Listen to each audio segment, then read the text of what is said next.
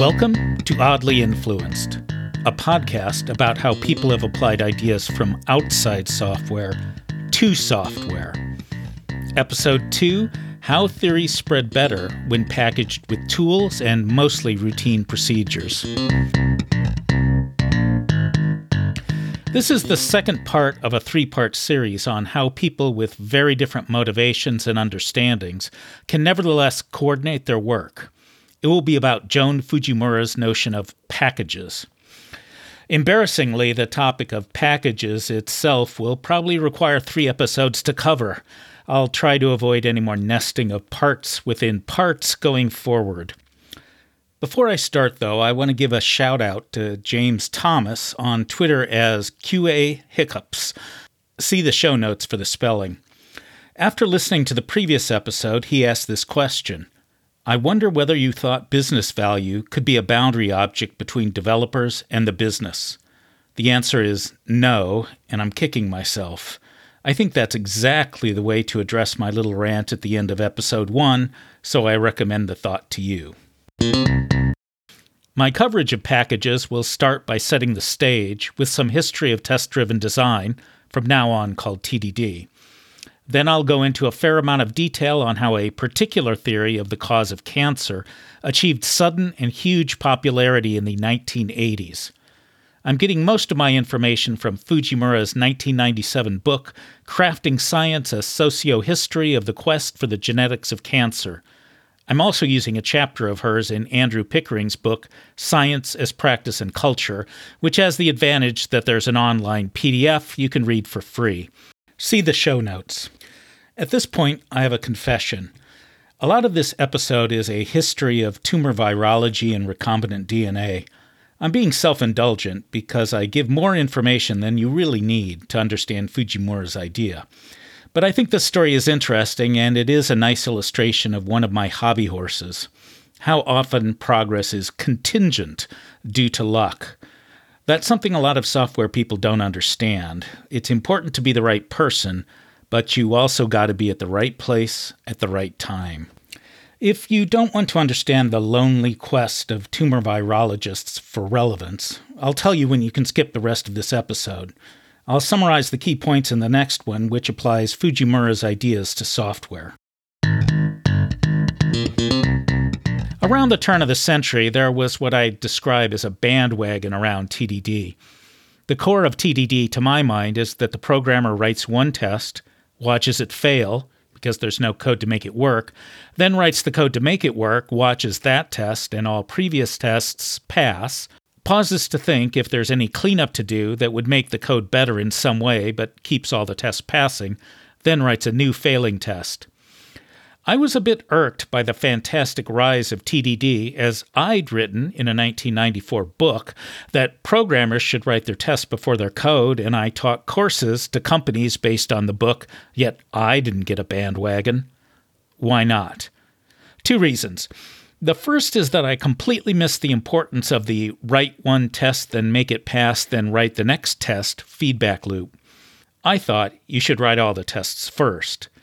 That's really not different than writing a rigorous specification or requirements document first, then writing all the code. And so I missed the point of TDD, which is feedback and reacting to change and making steady, confirmed progress. The second reason is that TDD happened to follow Fujimura's recipe for success, and I very much did not. Fujimura thinks that bandwagons happen in science when theories are combined with tools and procedures in a certain way. The theories are semi vague in that they can be adopted by lots of people because they're compatible enough with those people's own theories. But the tools and procedures are mostly mechanical in that they're done mostly the same way in different situations. So the practical day to day work in different laboratories becomes aligned around those tools. Theories, in some sense, piggyback on tools. Fujimura studied the bandwagon around the quote proto oncogene theory of cancer. I'll explain that later, but it's essentially the theory of cancer you probably know today. Cancer starts when some DNA in a cell gets damaged and causes that cell to begin dividing madly. Fujimura's research question was, quote, how did a conceptual model like the proto oncogene theory become accepted so quickly across disparate situations, across many laboratories, and even across different fields of research? My question is how did a conceptual model like TDD become accepted so quickly across disparate code bases, across many teams, and even across business domains? I'll now explain the proto oncogene theory. I want to give my usual disclaimer. I might have messed up my explanation of the history or of the science, except doubled. I'm not a person who gets biology. The thing is, your body is a gross kludge at both the macro and micro scales. Nothing about it follows what we would consider good design principles. Everything biology is such a mess that I have trouble wrapping my head around it. Now, this is the place where you can skip the rest of the episode. So, let's talk about cancer. Our story is set in the 1970s and 1980s, but people studied cancer long before then. What was known? They knew that there could be a genetic predisposition to cancer. Certain families were much more likely to get certain cancers. Ever since people noticed that chimney sweeps seemed to get a lot of skin cancers, scientists knew that chemicals seemed to cause cancer. They knew that radiation, even sunlight, can predispose people to cancer. And we knew that viruses seemed to cause cancer. That is, some cancers seemed infectious. However, until the 1970s, tumor virology was something of a backwater. The first viral cancer was isolated in chickens. If you transferred tumor cells from one bird to another, the second would likely develop a tumor, but only if it was a bird from the same inbred flock. If you bought a random chicken, even one of the same breed, it wouldn't get a tumor. The infectious agent was later shown to be a virus.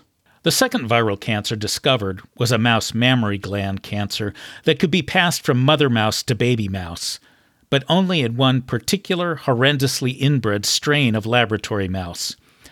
These did not seem very significant. In particular, there didn't seem to be any such tumor viruses for humans. It turns out that we now believe that 10 to 20% of human cancers are caused by viruses, but that number came later. Still, people wanted to figure out how viruses work, and tumor viruses were a good thing to study because they tended to have extra small genomes. Remember, although the structure of DNA was revealed in 1953, it was hard to do anything with DNA until the 1970s.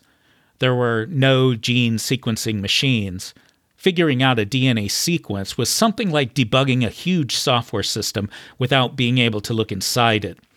Instead, you would have to inject bug provoking inputs, get the system in a bad state, then smash it into pieces and stick the pieces into a centrifuge to separate them by weight, and then figure out the bug by looking at the distribution of pieces. Not the easiest thing to do. So you wanted to work on really short sequences. A typical tumor virus would have only three genes one to make the protein that forms the outside of the virus, one to make the internal structure, and one to make some enzymes the virus needs to get its own DNA grafted into the cell's DNA. Once inside the cell's DNA, the cell's normal processing may use the viral DNA to make more of the proteins and assemble them into a new virus copy. I say may because sometimes the RNA just sits there and never gets used to make proteins. And sometimes it makes enough virus particles that the cell gets destroyed. But sometimes, especially with tumor viruses, the cell keeps living, doing its thing, but also producing and shedding viral particles. Remember, all of this is a gross, interconnected kludge. But what makes a virus a tumor virus? Suppose you're a virus you can infect a cell and get it to produce copies of yourself. But a typical cell just sits there, either not dividing into two cells or not dividing very often. You know what would be better? If you could turn that cell into a cancer cell so that it would divide like mad, each descendant cell also producing copies of yourself, and also producing more descendant cells. Exponential growth of virus factories. Now that's winning, at least for the virus.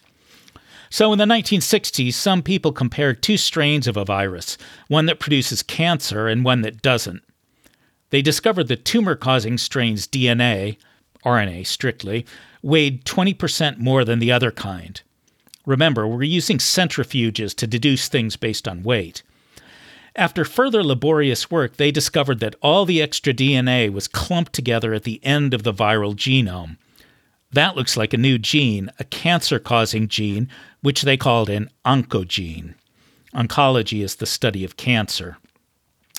That's pretty cool, but remember, tumor virology is a backwater. Meanwhile, people trying to understand how animal cells work had worked themselves down to ever simpler cases. Animal cells are called eukaryotic. Those are the cells with nucleuses and lots of complicated internal structure. Too complicated, it turns out, for the technology of the time.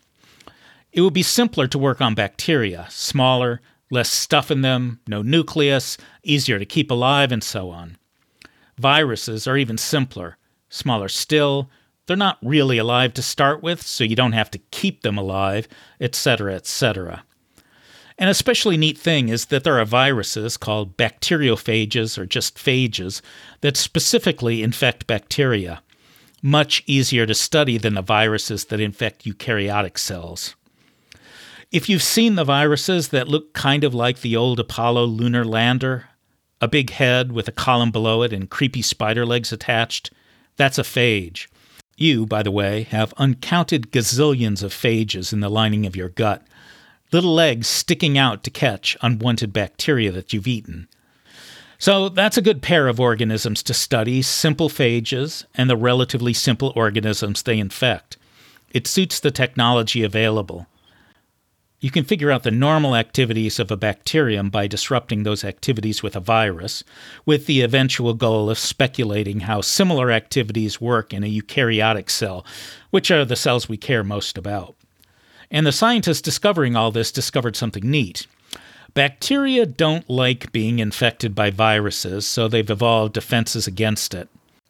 One is called restriction enzymes, so called because they restrict the virus from doing its job. In the process of viral infection, there's a strand of viral DNA floating around inside the cell, looking to merge with some cell DNA and then start, quote unquote, expressing viral proteins.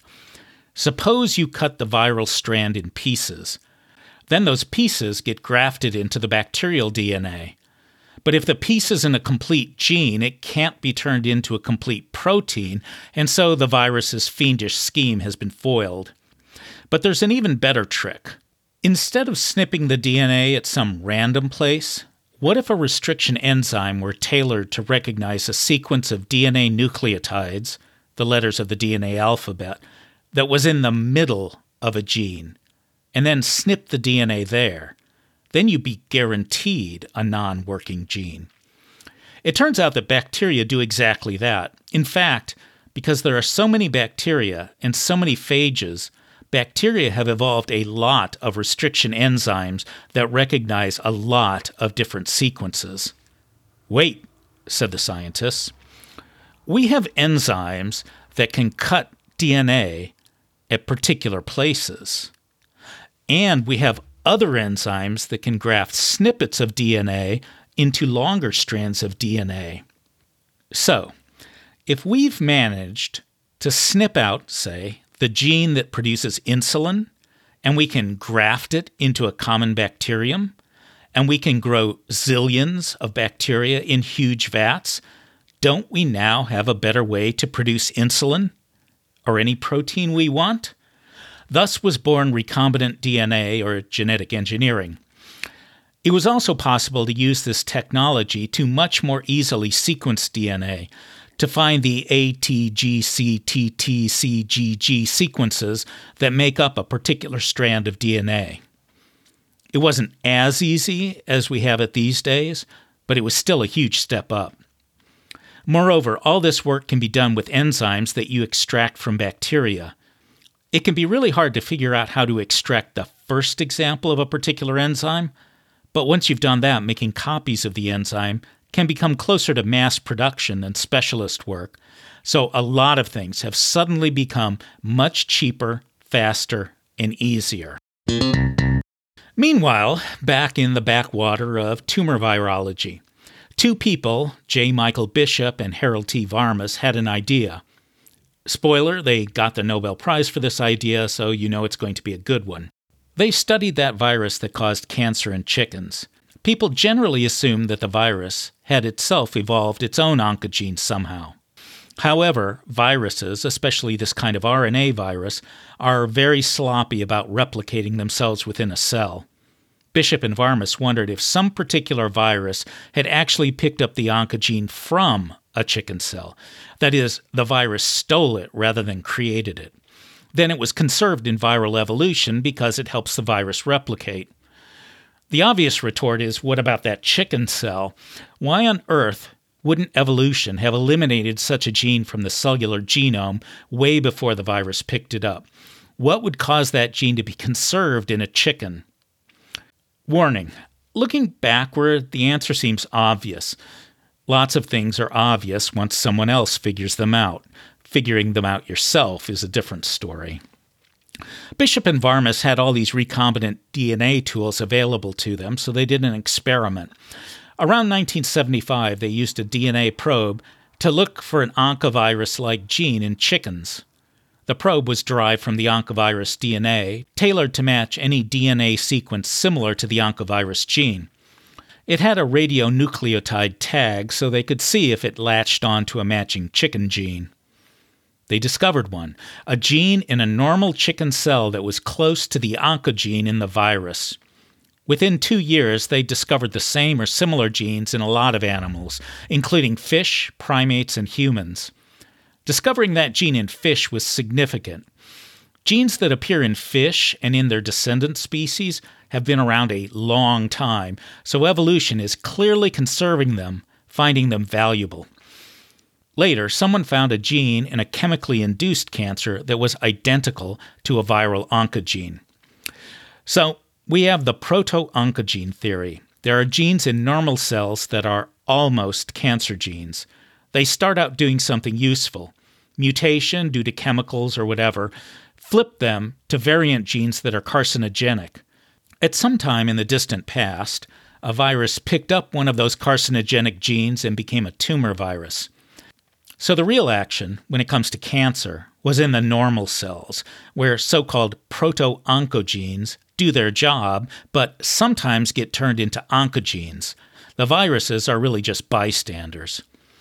The useful thing proto-oncogenes do presumably had something to do with cell growth, since cancer is uncontrolled cell growth.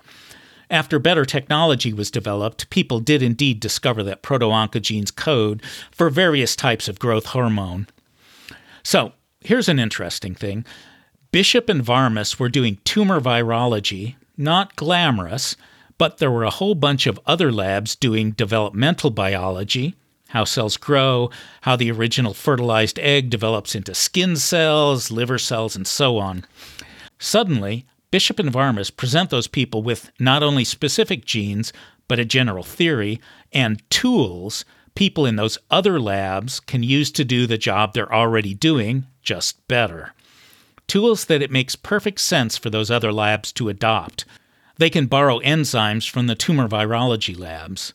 They can send their postdocs to conferences to learn about the tools and how to use them. They can send graduate students to go work in other labs that already use the tools and shadow the people who already know them.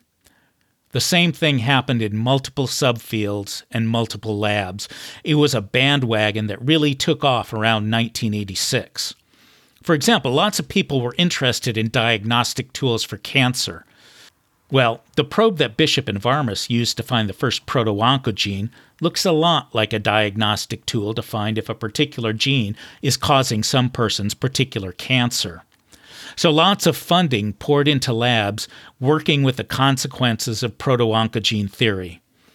For example, Sloan Kettering was the oldest and largest pure cancer research institute. It flipped its research emphasis from immunology, seeing if the immune system could be taught to kill cancer cells like it kills invading bacteria and viruses, over to a focus on molecular biology. The proto oncogene theory had become universal. In the next episode, I'll summarize what Fujimura thinks this history says about how theories diffuse across science, and I'll apply her theory to software. Stay tuned, and thank you for listening.